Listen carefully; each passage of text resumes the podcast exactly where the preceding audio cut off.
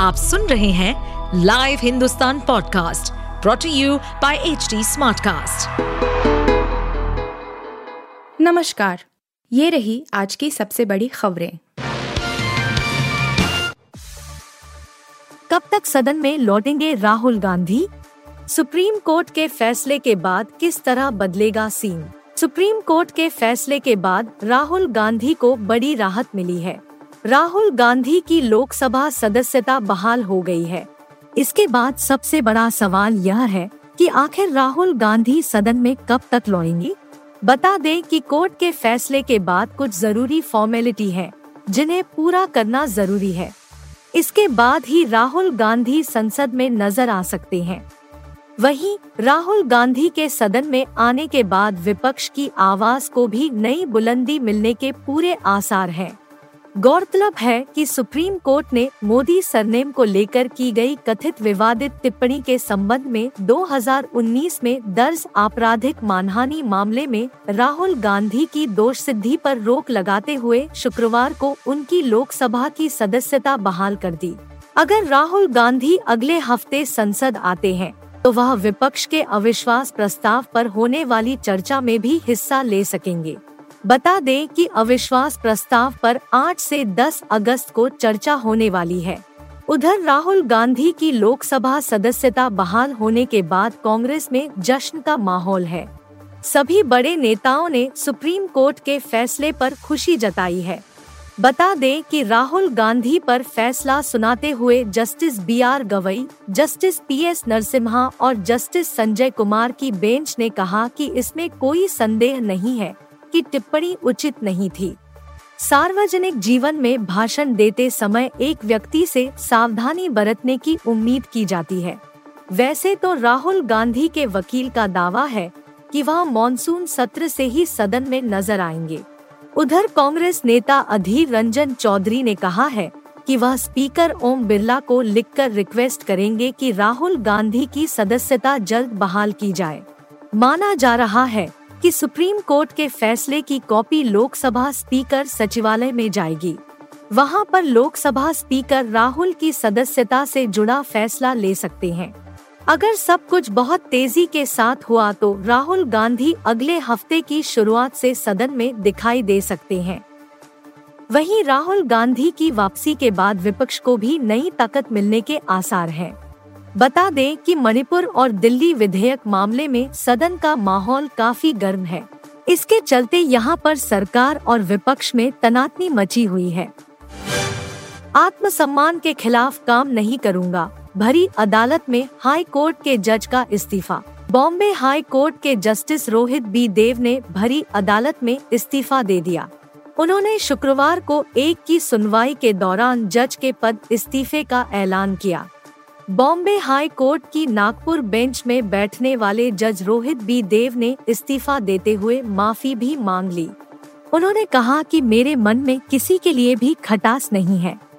मैं किसी के भी बारे में गलत ख्याल नहीं रखता।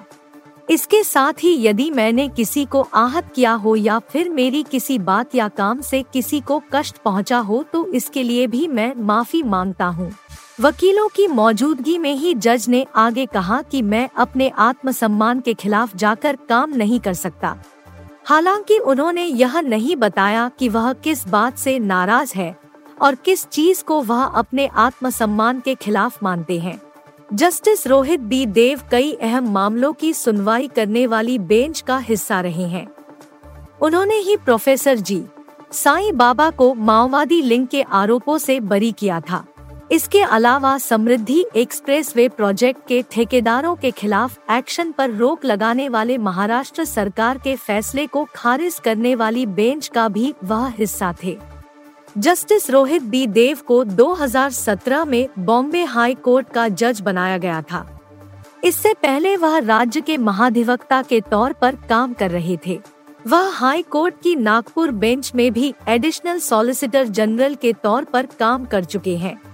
उनका रिटायरमेंट दिसंबर 2025 में होना था, लेकिन करीब ढाई साल पहले ही रोहित बी. देव ने अपने पद से इस्तीफा दे दिया। जानवापी में एएसआई का सर्वे यूँ ही चलेगा। एससी से भी मुस्लिम पक्ष को झटका, पूछा दिक्कत क्या है? जानवापी परिसर के एएसआई से सर्वे पर रोक की मांग करने वाले मुस्लिम पक्ष को सुप्रीम कोर्ट से भी झटका लगा है। उच्चतम न्यायालय ने एएसआई की ओर से सर्वे जारी रखने का आदेश दिया है। सुनवाई के दौरान चीफ जस्टिस चंद्रचूड़ ने कहा कि हम यह सुनिश्चित करना चाहते हैं कि विवादित ढांचे को छुआ न जाए और वहाँ खुदाई न हो। हमने सभी पक्षों को सुना है। हाई कोर्ट ने एएसआई के एडिशनल डायरेक्टर ली है। ऐसे में उसका फैसला सही लगता है। इस तरह सुप्रीम कोर्ट ने उच्च न्यायालय के फैसले पर सहमति जताई। मुस्लिम पक्ष की अपील पर सुनवाई करते हुए अदालत ने कहा कि एएसआई ने तो राम मंदिर विवाद में भी सर्वे किया था। आखिर एएसआई का सर्वे होने से दिक्कत क्या है? हम यह सुनिश्चित करेंगे कि सर्वे से परिसर को कोई नुकसान न हो। बता दें कि वाराणसी की जिला अदालत ने एएसआई से सर्वे कराने का आदेश दिया था जिसे हाई कोर्ट ने बरकरार रखा है। इसके बाद अब उच्चतम न्यायालय ने भी इस पर मुहर लगा दी है। अदालत ने मुस्लिम पक्ष के वकीलों से पूछा कि हमें यह बताएँ कि आखिर सर्वे से क्या दिक्कत होगी? इससे ऐसा क्या नुकसान हो सकता है, जिसकी भरपाई न हो सके? उच्चतम न्यायालय ने कहा कि एएसआई पहले ही बता चुका है कि वहाँ कोई खुदाई नहीं होगी। अदालत भी यही सुनिश्चित करना चाहती है। उन्होंने कहा कि हमारी तरफ़ से यही कहना है कि सर्वे के दौरान विवादित परिसर को कोई नुकसान न पहुँचे। इस दौरान अदालत में यूपी के मुख्यमंत्री योगी आदित्यनाथ के बयान का भी ज़िक्र हुआ। पिछले दिनों सीएम योगी आदित्यनाथ ने कहा था कि ज्ञानवापी में आखिर त्रिशूल क्यों है? वहाँ देव प्रतिमाएँ क्यों नज़र आती है? यही नहीं उन्होंने कहा था कि इस मामले में मुस्लिम पक्ष को ही प्रस्ताव लाना चाहिए और ऐतिहासिक भूल मानते हुए उसका समाधान होना चाहिए। नोआ हिंसा का कोई मास्टरमाइंड नहीं, पुलिस ने बताया खुफिया इनपुट के बावजूद कैसे गलती। नोआ में हुई सांप्रदायिक हिंसा को लेकर पुलिस ने अब तक 55 एफआईआर दर्ज करके 141 आरोपियों को गिरफ़्तार किया है। नोआ के डीसी और एसपी ने शुक्रवार को इसकी जानकारी देते हुए यह भी साफ़ किया कि हिंसा का कोई मास्टरमाइंड नहीं है। सोशल मीडिया ग्रुप्स के ज़रिए तत्काल कॉल दी गई। पुलिस का यह दावा गृह मंत्री अनिल विज की आशंकाओं के विपरीत है। विज ने कहा था का कि इस हिंसा का कोई ना कोई मास्टरमाइंड है, जिसने शांतिपूर्वक चल रही यात्रा पर हमला करके हिंसा भड़काई। नोह जिला उपायुक्त प्रशांत पवार और एसपी नरेंद्र बिजारनिया ने यह भी माना कि यात्रा में माहौल खराब होने का खुफिया एजेंसी इनपुट था, लेकिन यात्रा का रूट लंबा था। इस वजह से तालमेल में गड़बड़ी हुई। उन्होंने कहा कि हिंसा से हुए नुकसान का आकलन किया जा रहा है। प्रशासन ने यह भी साफ़ कर दिया है कि जिन इमारतों का उपद्रवियों ने इस्तेमाल किया, उनके खिलाफ कार्रवाई की जाएगी। एसपी ने कहा कि मंदिर में गोली चलाने वालों के खिलाफ एफआईआर होगी। सोशल मीडिया अकाउंट खंगाले जा रहे हैं। सोशल मीडिया को कुछ अकाउंट को बंद करने के लिए पत्र लिखा जा रहा है। उन्होंने कहा कि जुमे की नमाज़ शांति पूर्वक करवाई गई। संवेदनशील इलाकों में ड्रोन से नज़र रखी जा रही है। लाइसेंसी हथियार वालों को बुलाया है। उनके असला के इस्तेमाल की जानकारी जुटाई जा रही है। जीत के बाद भी वेस्टइंडीज को आईसीसी ने दिया झटका। भारत पर भी लगा मैच फ़ीस का जुर्माना। वेस्टइंडीज ने पहले टी मैच में भारत को चार रन से हरा दिया है। ब्रायन लारा स्टेडियम में खेले गए स्टेडियम में दोनों ही टीमों ने बड़ी गलती की, जिसके कारण आईसीसी ने जुर्माना लगाया है। भारत और वेस्टइंडीज के ऊपर पहले मैच में स्लो ओवर के लिए जुर्माना लगाया है। पहले मैच में भारत तय सीमा के अंदर ओवर के कोटे को पूरा नहीं कर सका और टारगेट से एक ओवर पीछे चल रहा था, जिसके कारण स्लो ओवर के लिए पाँच प्रतिशत मैच फ़ीस जुर्माना लगा है। वहीं वेस्टइंडीज पर 10 प्रतिशत मैच फ़ीस का जुर्माना लगा है। मैच रेफरी ने हार्दिक पांड्या और रोवमैन पॉवेल पर क्रमश एक और दो ओवर तय समय सीमा से पीछे रहने के कारण ये आरोप लगाए थे। मैच की बात करें तो वेस्टइंडीज ने रोवमैन पॉविल 32 गेंद 48 रन की कप्तानी पारी के बाद जेसन होल्डर 19 बटा दो की अगुवाई में गेंदबाजों के साहसी प्रदर्शन की बदौलत पहले टी मैच में गुरुवार को भारत को चार रन से मात दी। वेस्टइंडीज ने भारत के सामने 150 रन का लक्ष्य रखा, जिसके जवाब में भारतीय टीम 9 विकेट गंवाकर 145 रन ही बना सकी।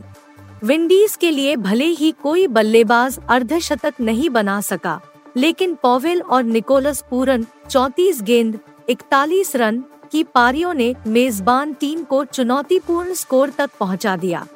भारत 15 ओवर में 113 रन बनाकर लक्ष्य की ओर बढ़ रहा था, लेकिन कैरेबियाई टीम ने आखिरी पाँच ओवरों में पाँच विकेट चटकाते हुए सिर्फ़ 32 रन देकर जीत हासिल कर ली। आप सुन रहे थे हिंदुस्तान का डेली न्यूज़ रैप जो एच टी स्मार्ट कास्ट की एक बीटा संस्करण का हिस्सा है। आप हमें फेसबुक ट्विटर और इंस्टाग्राम पे एट एच टी या podcasts@hindustantimes.com पर ईमेल के द्वारा सुझाव दे सकते हैं। इस पॉडकास्ट पर अपडेटेड रहने के लिए हमें फॉलो करें एट एच टी हम सारे मेजर सोशल मीडिया प्लेटफॉर्म्स पर मौजूद हैं। और और ऐसे पॉडकास्ट सुनने के लिए log on to W W W dot H T smartcast dot com